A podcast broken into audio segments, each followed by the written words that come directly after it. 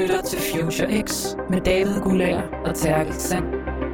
Podcasten er sponsoreret af KMD.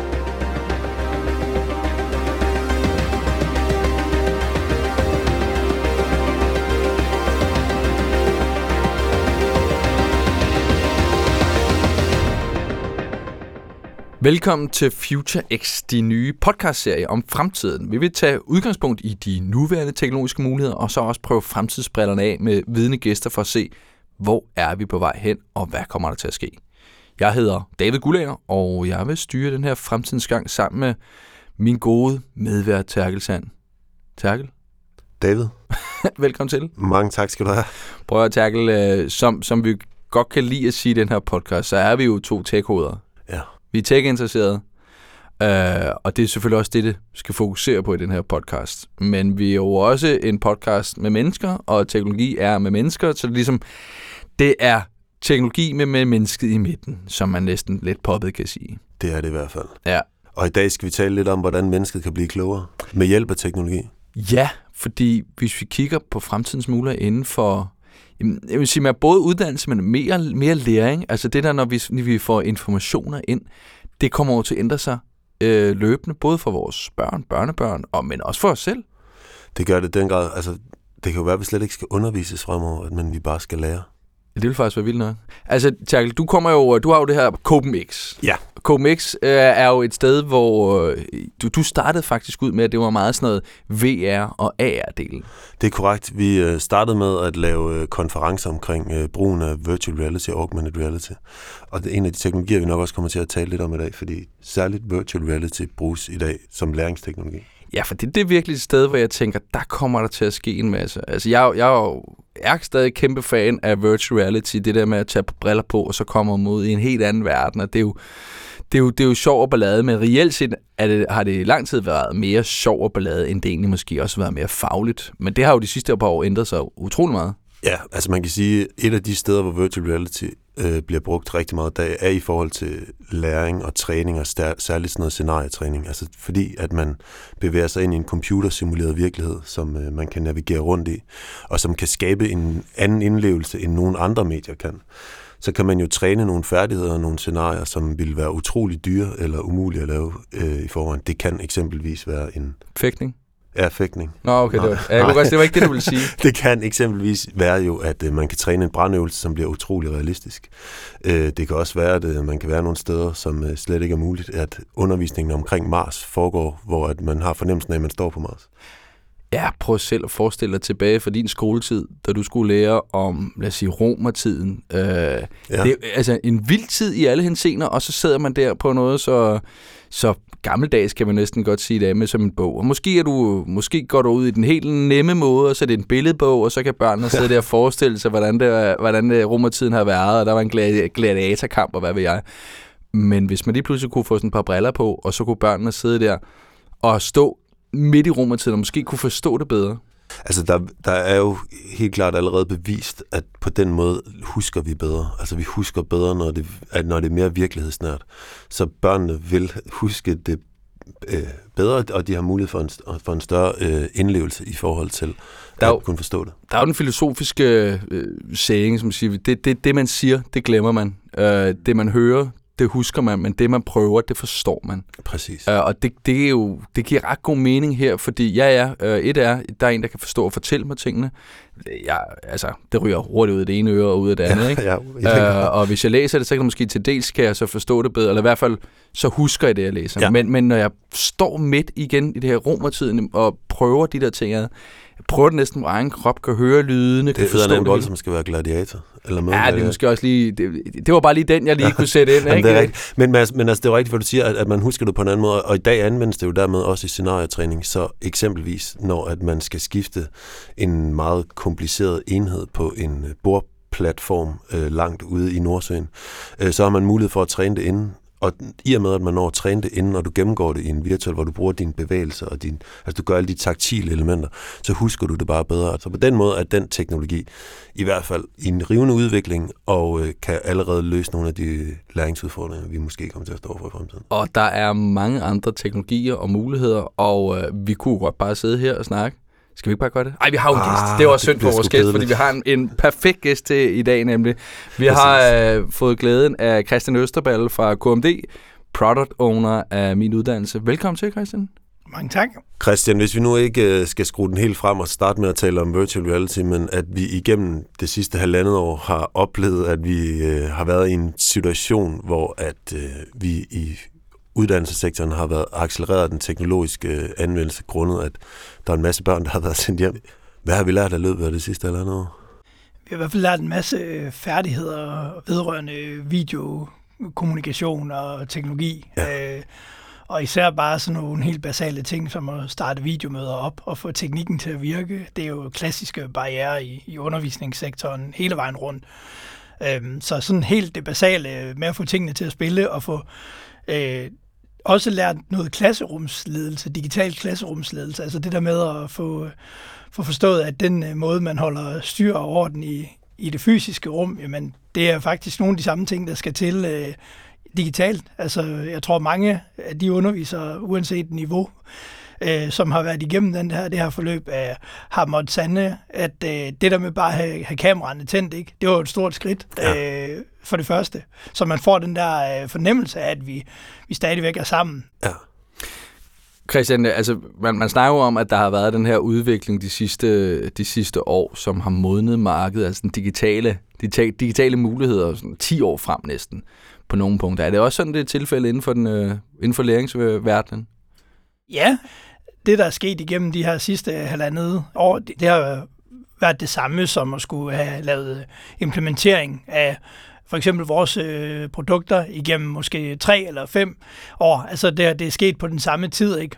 Man kan sige, at coronaen den har ligesom skubbet på den her teknologiske øh, frembusning i virkeligheden ude, ude ved kunderne på en måde, hvor, hvor man er blevet nødt til at tage teknologierne til sig, hvor man før har måske kunne, kunne gøre det i sit eget tempo, så er man ligesom blevet tvunget ud i det nu. Så ja, det ser vi meget. Men Christian, når vi nu står her så, og coronaen heldigvis er ved at være slut og over, alle er vaccineret, og vi er klar til at komme i skole igen, hvad er det så, vi ligesom har lært? Fordi jeg forestiller mig, når jeg i hvert fald hører på mine egne børn, så er der en vis træthed omkring online-undervisning. Øh, men der er jo ingen tvivl om, at fremtiden bliver jo selvfølgelig også mere digital. Hvis nu vi så Altså hvis vi nu skal skabe den hybride undervisning, hvor vi skal bruge altså, de digitale og teknologiske virkemidler, hvad er det så, der kommer til at ske i de kommende år? Hvad er det, vi har, altså på den måde har lært at, og, og ikke kun erstatte det fysiske rum online, men reelt skabe øget indlæring ved hjælp af teknologi? Det er et rigtig godt spørgsmål. Øh, men noget af det, vi i hvert fald først og fremmest har lært, er jo, at vi kan ikke bare erstatte det fysiske med det teknologiske endnu. Det er vi simpelthen ikke klar til. Altså, du siger jo selv, at vi har fået den her teknologitræthed. Altså, man er ved at være træt af at kigge ind i det der kamera, ikke? og man vil egentlig bare gerne være sammen igen og, og opleve læringsfællesskabet, som jeg tror er vigtigt. Og jeg tror egentlig, at øh, nogle af de næste skridt, som kommer omkring, øh, nu introduceret i selv VR i øh, tidligere her, altså jeg tror, det er omkring læringsfællesskabet, at få det skabt i det teknologiske rum, det tror jeg er noget af det, vi måske vender tilbage til, øh, også senere i dag måske, men noget af det, vi i hvert fald har fået med her nu, er, at øh, selvom man får øh, de her digitale færdigheder, så det at være digitalt kompetent, altså man kan tale om det her digitale dannelsesbegreb, ikke? det er jo egentlig noget af det, jeg også selv introducerede lige før, at fordi man kan tænde webkameraet og være med online, så er man, øh, så er man måske ikke forstået, hvad det egentlig er, det sådan rigtigt går ud på. Hvordan er jeg så korrekt øh, digitalt til stede? Altså, hvordan bidrager jeg for eksempel stadig i undervisningen? Hvordan viser jeg en aktiv lytter? Så det her med, øh, jeg tror, der er kommet rigtig meget opmærksomhed omkring det her med at være digital øh, forbruger, fordi vi har haft det der gamle øh, begreb med digitalt indfødte, som vi jo nok har indset. Det kommer ikke til at ske, at bare fordi man er generation dit eller dat, så kan man bare det med teknologi. Nej. Altså, vi skal stadig lære ting, og der tror jeg det her med øh, at forstå den anden side af forbruget, det vil sige det at deltage og, og, og gøre det øh, ordentligt, øh, og lære det, og være kritisk selvfølgelig også for det digitale, man, man bliver sat over for. Det tror jeg faktisk er noget af det, vi både står i nu og her, men som også er det næste springbræt i det. Fordi det kan vel også føre med en, en differentieret øh, undervisning. Altså man har vel set netop, at den her online undervisning har været god for nogen og mindre god for andre. Ja. Altså i forhold til, om man er introvert eller ekstrovert anlagt. Eller, altså tror du, man, man ser en, en, en mere opdeling i de kommende år? Jamen, jeg tror, du har en god pointe i det der med, at det hybride læringsrum bliver noget, vi kommer til at se. Altså, vi kan allerede øh, se nu på, på skolerne rundt omkring, bliver der jo drøftet det her med, øh, om man skal have øh, ikke fysisk tilstedevær i i nogle af timerne i overbygningen, for eksempel, er noget af det, der i hvert fald bliver drøftet meget. Altså kan man øh, lave nogle læringsrum, hvor det faktisk giver lige så meget mening, og, øh, og bare blive øh, der, hvor man nu er, enten mm. i sin gruppe sammen med nogle andre børn, eller, eller derhjemme øh, for sig selv, hvis det er det, der skal til. Øh, det kunne være i testøje med øh, nationale test og så videre. Øh, det er jo ikke sikkert, at det er nødvendigt, at man, man ryger ind på skolen. I kan sikkert også selv huske fra jeres egen skolegang, øh, at når man skulle lave projektarbejde eller lignende, ikke, så skulle vi, så det første, man gjorde, det var at køre ind på skolen for at sige til lærerne, nu er vi her, og så siger vi, men vi kører hjem til, til David, fordi vi skal altså hjem og optage en podcast, ikke? Præcis. Og det er jo helt øh, vanvittigt i virkeligheden, ja. at, at man laver det der fysiske check-in, fordi det er jo slet ikke nødvendigt længere, men det foregår jo stadig. Altså, ja. Og det er ikke fordi, jeg siger, at det er svaret på det hybride læringsrum. Det er egentlig bare for at sige, her står vi allerede i dag, og hvor vi sådan lidt forser det fysiske sammen. Og det tror jeg, vi kommer til at se, at, at der sker rigtig meget i at, at frigive det der tillid til, at jamen, man kan sagtens arbejde på andre måder. Og ikke kun i overbygningen, sådan Men, set. Hvis man så hvis man sådan tager de der lidt, lidt mere fremtidsbrillerne på, mm. så ser okay, jamen øh, bare om et år eller to år, nu har vi lige haft den her, den her periode her, vi er blevet lidt mere vant til at gøre det digitalt og fjernundervisning og alt det her. Øh, hvis man så tager det her behov for stadig at være fysisk til stede på en eller anden måde, og så sætter, det øh, vores introsnak omkring øh, VR og AR, altså måske nok mere øh, virtual reality, altså mm. hvor man kan være til stede, selvom du egentlig ikke er det. Er det ja. noget, du ser øh, kunne være en større del af undervisningsforløb, både for, både for børn og også voksne sådan set? Ja, i høj grad.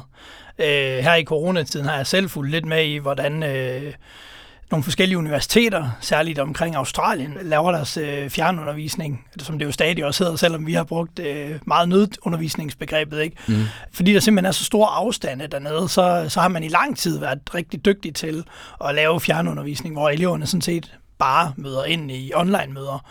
Øh, og det, der var interessant, synes jeg, ved at følge det, det var egentlig, at lærerne indretter sig, altså indretter sådan set sin hjemmearbejdsplads som undervisningsstedet.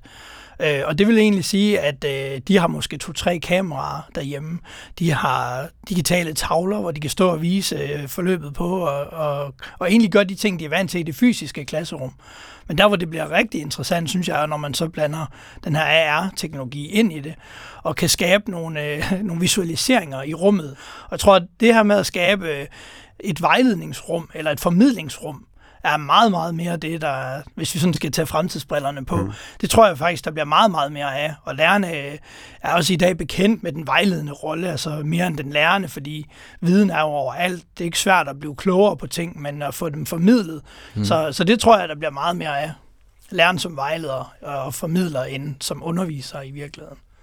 Ja, fordi det fører også lidt videre til, at brugen af teknologi gør jo også, at der er mulighed for at differentiere undervisning. Altså hvis nu snakker om sådan en adaptiv læring, så, så får læreren vel også en anden rolle, og teknologien får en anden rolle i at identificere, hvordan den enkelte lærer bedst. Er det korrekt forstået? Jo, det vil jeg i hvert fald mene, det er. Øh, altså, vi har jo set øh, rigtig mange øh, bud igennem tiden, og nye kommer frem. Øh, næst, altså flere gange om, om måneden, vil jeg sige, med teknologier, som øh, forsøger at prædiktere, jamen, hvad, hvor, er, øh, hvor er den her elev egentlig henne? Det er jo typisk, vi ser det inden for matematik, fordi øh, det er så dejligt konkret at, at finde ud af, om noget er rigtigt eller forkert. Øh, så der er i hvert fald de her teknologier, der ligesom skal sige, jamen man har eleven øh, fattet, forstået det her konkrete øh, område inden for matematikken, det kan man ret hurtigt øh, afprøve med nogle, med nogle forskellige øh, regnestykker, eller hvad det nu måtte være. Men man ser det jo også ske inden for, for helt andre ting, altså øh, sproglæring, øh, at øh, eleverne kan tale til, øh, til en iPad for eksempel, øh, og læse sammen med en, en virtuel læseven.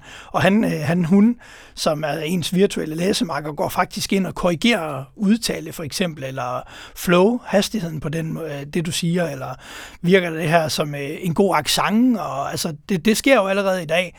Så, øh, så det der med, at øh, teknologien bliver vores sådan, øh, assisterende, vores hjælpelærer i virkeligheden, ja. det tror jeg, vi kommer til at, at se rigtig meget af. Også inden for, de, for grene, vi sikkert ikke forestiller os i dag. Altså med et videokamera vil det jo være nemt, øh, relativt nemt, at filme elevernes udførsel af et eller andet øh, i idræt for eksempel eller noget. Og det bruger man jo allerede i dag, men der er det ligesom så læreren eller eleven selv, der går ind og fortolker bagefter se det her bevægelsesmønster her, det kan man jo sagtens sætte maskiner til øh, i virkeligheden, og så give feedback på det. Og, og hvad vil det betyde for, for den enkelte elev? Altså det, jeg går ud fra, at hvis vi snakker om øh, vores, øh, vores skoletid, altså det, det kan jeg da bare huske, at det var jo, der var altså en retning, og hvis ikke du ligesom passede ind i den her boks, jamen, så var du næsten måske i specialklassen, eller, eller helt ved siden af. Ikke? Jo. Det lyder jo ikke som om, at, at, at der er behov for den her klasseinddeling måske, hvis man, hvis man kan køre det enkeltvis i stedet for at forstå, at man, du, du kan sådan set lære på din egen måde og få den information, som du har behov for.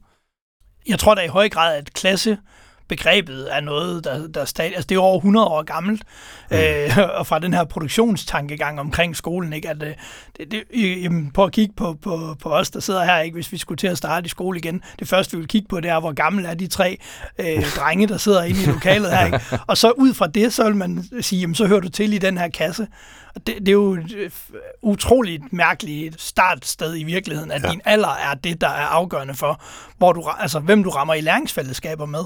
Ja. Øh, så det tror jeg faktisk, du har ret i, David, at det, det, det kan nok også godt blive vendt på hovedet på et tidspunkt.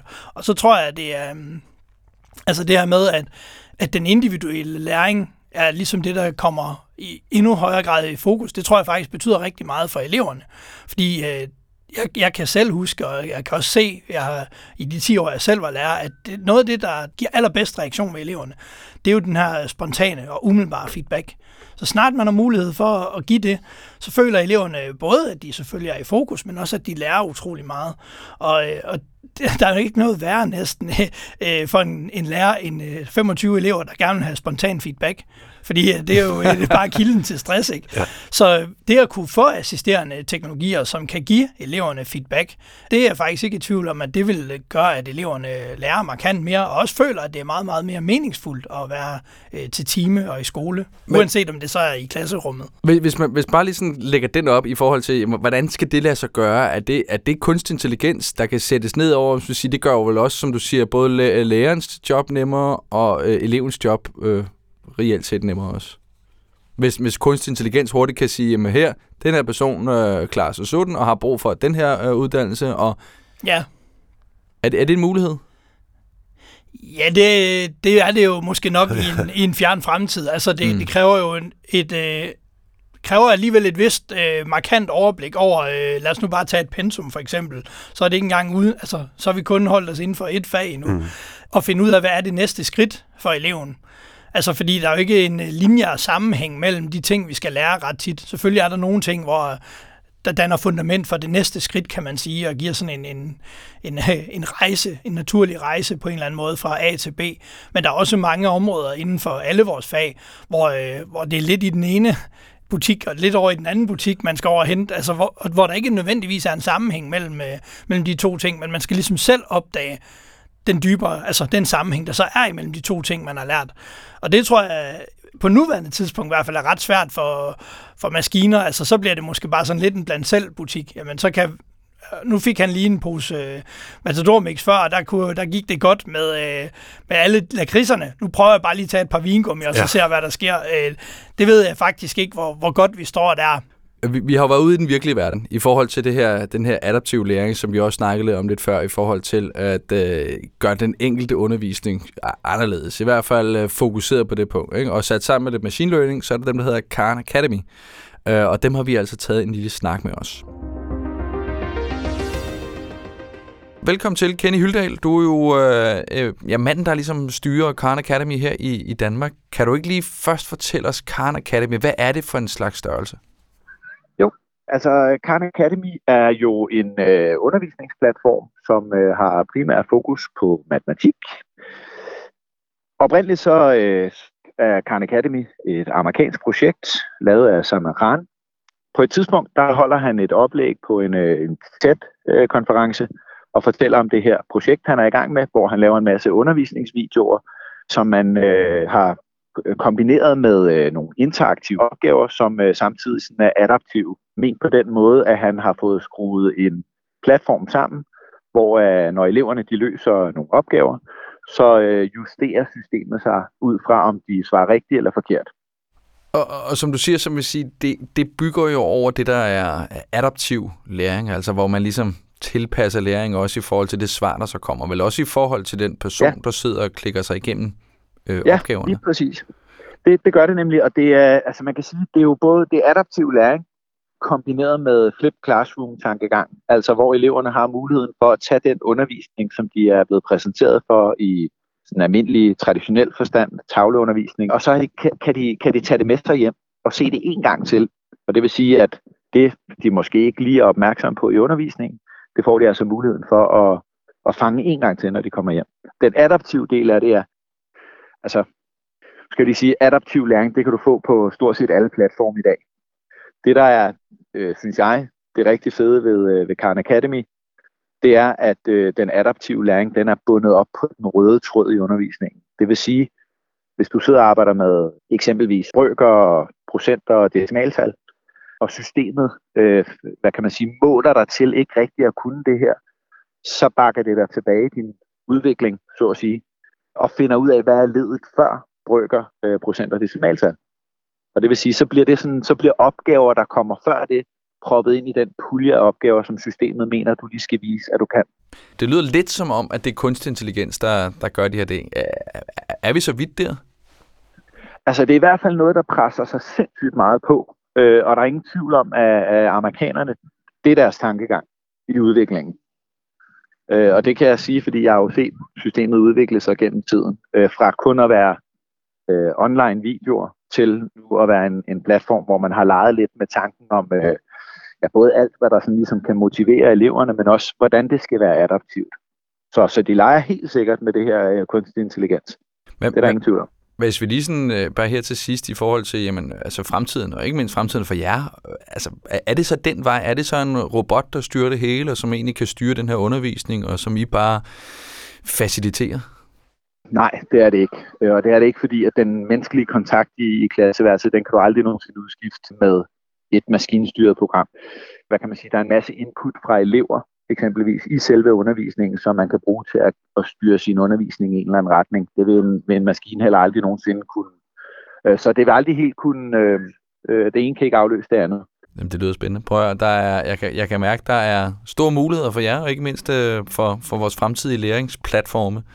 Kenny, tusind Præcis. tak for din tid. Jamen selv tak. Christian, øh, nu har vi talt lidt om at være øh, om teknologier, og hvordan teknologier kan være med til at øh, hvad skal man sige, forbedre undervisning. Men øh, vi gør os vel også afhængige af teknologien mere og mere i de her år. Altså, jeg tænker meget over øh, det her med, at øh, mine børn, igen som udgangspunkt i mine børn, er i dag ikke særlig gode til at finde vej. Fordi at øh, hver gang de skal fra A til B, så hiver de en telefon op af lommen og, og hugger det ind på Google Maps. Og øh, det, det, det bliver nærmest så teknologien, vi bliver afhængige af teknologien, og dermed aflærer nogle færdigheder, der tidligere var nødvendige for at begive os i verden. Jeg ved godt, jeg godt kan tvinge dem til at øh, lære at finde fra A til B, men, øh, men, men hvad gør det ved os? Altså, er det ikke bare, er det, er det, er det korrekt, eller er det kun mine børn, der aflærer færdigheder? Det tror jeg bestemt ikke, det kun er er dine børn. Jeg tror, det er en generel tendens, vi ser omkring de her færdighedsbaserede øh, elementer i, i hverdagen. Altså, øh, det, er jo, det er jo bekvemt, det er nemt, det er hurtigt, øh, så hvorfor ikke lade sig øh, ja, gribe af teknologien og lade den føre en øh, fra A til B, eller hvor det nu er, vi skal hen, altså hvad det er, vi, vi, vi bliver grebet af. Men det, jeg ved ikke, om, man, om begrebet aflæring overhovedet findes. Det tror jeg ikke, Nej. man er blevet sådan egentlig enige om endnu, om det gør. Men jeg forstår godt, hvad du mener i forhold til, at vi, man, man, man vælger måske så at, at fokusere på noget andet, og bruge sin energi på noget ja. andet, og der er nok ikke så mange færdigheder, man besidder i dag, som, som førhen. Øhm, men jeg tror også, det er meget forskelligt, hvordan man er som individ i forhold til det. Altså, hvor meget man, man selv søger de her forskellige øh, færdigheder. Fordi man kan sige, øh, vi kunne også øh, kode et stykke Lego til at spille guitar for mig, eller klaver. Ja. Men øh, der er jo stadig nogen, der synes, at det er fedt at vælge guitar som valgfag, og så lære yes. den, den færdighed selv. Øh, bare for at sætte det lidt banalt, mm. ikke? Altså, jeg tror, øh, jeg tror, det afhænger meget af, hvad der, der driver os indeni, og, øh, og hvad det er, vi gerne vil selv. Altså, hvordan man selv føler, man er, man, øh, man er et kompetent menneske i virkeligheden. Men, men, men det, det fører mig sådan lidt videre til det næste, fordi jeg, jeg tænker virkelig meget over det der med, hvordan man ligesom, altså skal jeg lære mine børn færdigheder, eller skal jeg lære mine børn at være nysgerrige og kritiske, og, og, og lære dem en måde at, at tillære ny viden på? Øh, er, det ikke, er det ikke det, der er rollen i de kommende år? Altså færdigheden er vel mindre, fordi teknologien, teknologierne kan ret nemt øh, give os færdigheder, som førhen krævede lange uddannelser og, øh, og, og mange timers øh, med en bog i hånden. Jo, det har jeg lyst til i hvert fald personligt at svare jo til, at det, det er det sidste, du skal lære dem. Øh, og det, men det er ikke, fordi jeg vil, øh, vil øh, se bort fra færdighedsbaseret læring, fordi det kan bestemt også stadigvæk 100. noget. Men man kan sige, det er utrolig svært i dag at finde ud af, hvilke færdigheder man skal lære børnene, fordi de kan finde dem lige så godt eller bedre andre steder. De kan da måske lære det på en bedre måde, end du ville have gjort selv ja. med din færdighedstræning sammen med dem. og om ikke andet, hvis de ikke kan gøre det bedre, så kan de i hvert fald opstille mange, mange flere forskellige måder, så de selv kan finde den, de synes, der er den rette. Så på den måde er det der med at lære at opsøge viden og, øh, og, og lære at lære, det er faktisk øh, markant vigtigere end at lære en bestemt færdighed, vil jeg også mene. Er der forskel på alder i forhold til også den der med at måden, vi bruger teknologi på? Altså vi snakker om de digitale indfødte, øh, som du selv som du siger, jamen de skal stadigvæk ligesom forstå nogle enkelte elementer fra starten af, kontra øh, den, den ældre generation, som ikke har været vant til det fra starten af, men er blevet mere tvunget eller skubbet ud i udviklingen den her vej. Ikke? Er der en forskel der? Ja, det tror jeg bestemt. Jeg, øh, jeg tænker da, at øh, man kan, jeg kan stadig huske fra min egen tid også som lærer, at øh, der var meget forskellige syn på, hvad, hvad der var vigtigt og hvad der ikke var vigtigt uden at jeg vil øh, gå ind i den her diskussion i dag, ja. så er der jo stadig meget tit verserende diskussioner om især øh, for eksempel kristendom eller religion, øh, som jo stadig skal hedde kristendom. Ja. Nu om dagen i hvert fald i, i grundskolen, ikke? Og, og tysk som, som naboland og partner, sådan et berettiget fag i forhold til øh, at kunne tale med dem, og det er en vigtig handelspartner, og der er noget kultur, som vi har arvet. Og, altså, der, der er jo altid Man skal kunne kongeretten, ikke? Ja, præcis. Der er også historie, altså det er også stadigvæk... Der er jo, alle mulige fag er jo i spil øh, tit i forhold til, hvad der er det vigtige. Man kan godt blive sådan enige om, at der er noget matematik og noget modersmål, som vi ligesom skal kunne, men hvis vi skulle være lidt frække, så kunne man jo godt sige, øh, jamen modersmål, altså hvis vi kan engelsk, så kan vi jo rigtig meget også. Og Jamen, det... så, så lad mig lige tage fat i den, fordi hvis, hvis vi nu fuldstændig giver den gas og trykker speederen i bund øh, og øh, suser ind i fremtiden, ikke? Så, så kan man sige, der er nogle elementer, som, øh, som du også lige be, øh, sådan berørte lige før i forhold til basisviden. Jamen, er det nødvendigt, når vi jo nu engang er, altså jeg, jeg ser 10 år tilbage, jeg har en telefon i hånden i dag, som, som giver mig al den information, jeg overhovedet har behov for. Jeg har aldrig nogensinde behov for at lære de ting, fordi det kan jeg jo bare slå op. Og igen det der med kortet og så videre. Hvis vi så tager, øh, jamen om 10 år, lad os sige, det kunne være de der briller, som, øh, som vi, vi har snakket om meget privat om, som siger, er sådan nogle fede briller, hvor man bare kan få alle informationer, alt det ikke, direkte ind. Altså, instant Alt, hvad vi kigger på, det får vi en information om, øh, når vi har behov for den. Ja. Øh, vi, vi, vi, vi, vi har alt tilgængelig viden øh, i brillerne. Er det så nødvendigt, at vi netop skal lære de her færdigheder, eller skal vi tilbage til det med bare at lære at lære og forholde os kritisk? Så, så er det stadig det sidste, der er vigtigst, vil jeg sige. Altså lære og lære. Øh, og så tror jeg, det vil være enormt vigtigt, hvis vi når til det her punkt, at så kunne øh, lære at være sammen og opleve sammen. Fordi lige pludselig, så kan du har jo din egen guide i Paris lige pludselig i brillen, yes. ikke? Du har, øh, du behøver ikke far til at lære dig at skrue i cyklen, fordi det gør en eller anden øh, fra Canada, som øh, også har den samme cykel. Så jeg tror, og det der med... Og ikke lære dig at lave brun sovs, det hele det foregår bare i brillen. Du har opskriften fra den bedste kok i verden, ikke? Ja. Og han ved lige præcis, hvordan det skal smage i hans bog, ikke? Ja. Men det bliver jo aldrig mormors sovs. Nej. Altså, det gør det jo ikke. Det bliver hans sovs i dit øh, regi. Så øh, jeg tror, det der med at lære, og faktisk, hvis man kommer til det sted, der, så, så, øh, så er det nok mere det der med at, at lære at være sammen, altså lære at lære sammen.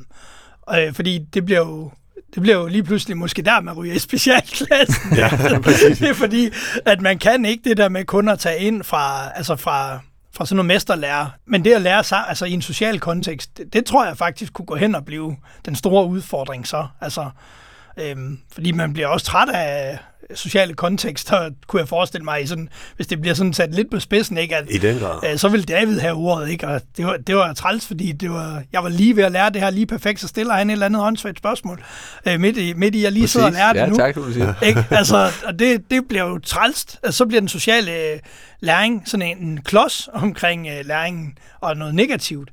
Øhm, men jeg tror faktisk, det er ret vigtigt at fastholde den, for at vi, at vi har læring, fordi fæl, læringsfællesskabet er jeg slet ikke i tvivl om, har en, en kæmpe stor værdi. Men Om- tror vi ikke netop, at de, at de teknologiske platforme også imødekommer det? At det der med, at du får jo selvfølgelig også, altså fordi vi får et digitalt lag ned på den virkelige verden, så skal vi jo stadigvæk lære, som du siger, at forstå, og ikke mindst formidle den videre til andre, fordi ellers så er den, så er den ligegyldig. Men, men, men spørg, og det er lidt tilbage til det der med at aflære nogle færdigheder, som vi nu, mm. jeg ved ikke om det ord findes, som du Mm. sagde, men at det behøver det jo ikke kun at gøre. Altså, fordi vi har det tilgængeligt, så kan vi jo stadigvæk godt skabe en forståelsesramme og en formidlingsretning. Ja, jeg tror også, det var det, jeg prøvede at sige. Ja. lidt før med bar, barnet er tærklet. Ikke? Ja, altså, præcis. Fordi alle de input, vi så, hvis vi nu er bare antager, at alt ligger for vores fødder, og vi kan, vi kan, det er den her slikbutik, hvor vi bare kan tage lige, hvad vi vil, og den viden, vi vil, øh, så vil de, de elementer, vi så vælger ud, man kan sige, den slikpose, vi egentlig blander, det bliver jo faktisk øh, produktet af den, man er. Ja. Men hvad kan vi gøre, apropos når du siger produktet, så får jeg også til at tænke på i fremtiden, jamen, øh, altså, øh, robotterne kommer, og de kan reelt set mange flere ting, end vi kan. De er klogere end os, og de giver os viden, øh, bare se på vores telefoner i dag. Men forskellen på mennesker og robotterne er jo sådan populært sagt, måske også den kritisk tænkende. I det her tilfælde, hvis vi så siger, jamen, øh, hvor fremtiden, det kan godt være, at vi forholder os til viden, det er jo også, at vi ligesom får den ind og stadigvæk forstår den på den her måde og kan formidle den videre, men hvis det, vi får basisproduktet ind, er hø, altså øh, robotterne lige så stille for at lukke noget måske historie af, eller et eller andet, som gør, at det ikke er rigtigt, men det vi får ind, får vi stadig lært. Hvordan forholder vi os stadig til det? Altså, hvordan bliver vi ved med at være kritisk tænkende og kritisk foretagende i forhold til al den viden, vi får ind fra ja, robotterne? Det er et virkelig, virkelig godt spørgsmål. Altså, øh, fordi du er allerede næsten ude i sådan en dystopisk Jo, jo, of the men, worlds, ikke? Altså, Forholdsvis. Man har jo set sine film, ikke? ja, ja. Jeg kan sagtens se, øh, se hvor du vil hen. Øh, For mig er kritisk tænkning jo en, en kompetence, som ikke bare øh, kommer af sig selv. Det er jo noget, man, man, man øh, dyrker, og man, øh, man faktisk lærer at gøre, altså forholde sig kritisk. Øh, vi kunne bare hive det ned på et basalt niveau med noget kildekritik og sådan nogle ting, som er noget af det første, man skal lære, og som også er i dag jo i, i pensum i grundskolen med øh, jamen, kildekritik på nettet og på bø- altså bøger, du kan hive ind fra biblioteket og alverdens ting og sager. Og øh, det er måske der, man skal starte i virkeligheden, David. Altså man skal jo starte der, og så skal man blive ved med at bygge på med kildekritikken hele vejen op, altså igennem systemet. Fordi hvis det, det er jo klart, hvis, øh, hvis robotterne bliver dem, der skriver historiebøgerne, hvilket jo vil være måske oplagt i virkeligheden på et tidspunkt, fordi de er nok, det er nok markant hurtigere, Mm. så, så, så kommer man ud i en helt ny, øh, ufattelig interessant snak omkring kildekritik, fordi øh, Oh yes. altså, at den, øh, hvad for en modelrobot er sådan pålidelig. Er det sandheden, en den video, der er set mest på YouTube? Er det så sandheden? Så Ja. det den, vi oversætter, og Ja. robotterne bruger til for historiefortællingen? Ja. Men altså igen, der, der er det jo også øh, læreren, som, som øh, formidler, og øh, måske mindre, som vi har talt om før, men, men mere som vejleder og, og, og mentor i virkeligheden for børnene, der skal gå ind og lære de her ting. Og der tænker jeg faktisk på hele vejen op i forhold til den øh, fremtid, du, du skitserer, David. Så det er jo ikke, det er jo ikke kun læreren, men underviseren, øh, forskeren, det er hele vejen. At man Det du ligesom, siger er faktisk, at mennesket i det her tilfælde, der er mennesket ikke, øh, altså det kommer ikke til at blive udskiftet af en robot lige forløbig. Det forestiller jeg mig ikke, man gør nej på, på uddannelsessektoren faktisk. Hvis vi nu skal prøve at sådan virkelig bare at øh, tage drømmebrillen på, eller øh, fremtidsbrillen på, og ligesom foreskrive, hvordan ser verden ud i, hvordan sender mine Hvordan går mine børnebørn i skole i 2040? Altså, vi har talt om det der, hvad lærerens rolle. Er der et fysisk klasseværelse? Er der en hybridundervisning? Hvilke, hvilke øh, læringsteknologier anvendes? Hvis vi bare sådan helt frit, uden øh, der er nogen, der skal stå til ansvar for det. Dit skud på, hvordan ser undervisningen ud i en folkeskole i 2040? Jamen altså, jeg tror faktisk ikke 2040 er langt nok, hvis øh, jeg må være helt ærlig. 2050. Ja, 2060. 2070. Hvis vi sådan i hvert fald øh, lader som om, at der ikke er de her økonomiske og, hvad kan vi sige, de, de IT-infrastrukturmæssige barriere, men den bare kan få lov at flyve, Ja. Så kunne jeg faktisk godt forestille mig, at øh, skole er meget mere et, øh, et åbent tilbud, end det er i dag. Altså frie, øh, frie rammer for skolen forstået på den måde, at de, de fysiske rammer også er frie. Der er måske et tidsrum, hvor man har den her en, en gruppe mentorer, som er stillet til rådighed øh, fra skolen, øh, at de, de er tilgængelige for, for vejledning og, og hjælp og sådan nogle ting. Øh. Ellers så bliver det også svært at, at bevare det her øh, læringsfællesskab, som jeg har nævnt så mange gange i dag. Altså hvis ikke der er et sted, hvor vi kan gå hen og så sige, nu er jeg her, fordi jeg gerne vil lære. Altså det er jo ligesom, at når man går i butikken, ikke, så er man der jo for at købe, og når man går på tankstationen, så er man der med det formål. Jeg tror stadig, det faktisk er vigtigt, at der er et eller andet sted, hvor man går hen for at signalere, at nu er jeg faktisk her for at, at være i læringsfællesskab. Og i 2040 eller 2050, der kan læringsfællesskabet ikke være, at jeg går ind i, tager en haptisk dragt på hjemme, i mit, øh, hjemme på mit øh, værelse og tager et par VR-briller på, og så undervises jeg på Mars af Elon Musk øh, i raketvidenskab. Det vil han nok være dårlig til egentlig. det er ikke ham, du skal høre med. altså det tror jeg for så vidt godt, det kunne. Men jeg stiller mig skeptisk over for, om, om det, det ægte sociale rum, øh, det kan erstattes. Christian Østerbæl, tusind tak for, at du var med her forbi. Tak fordi jeg måtte kigge ind til Nu er vi blevet uh, lidt klogere på, på den ting. Uh, netop klogere, ikke? Lidt klogere. Jamen, uh, det var alt, hvad vi havde i Future den her gang. Vi ses næste gang. Vi ses.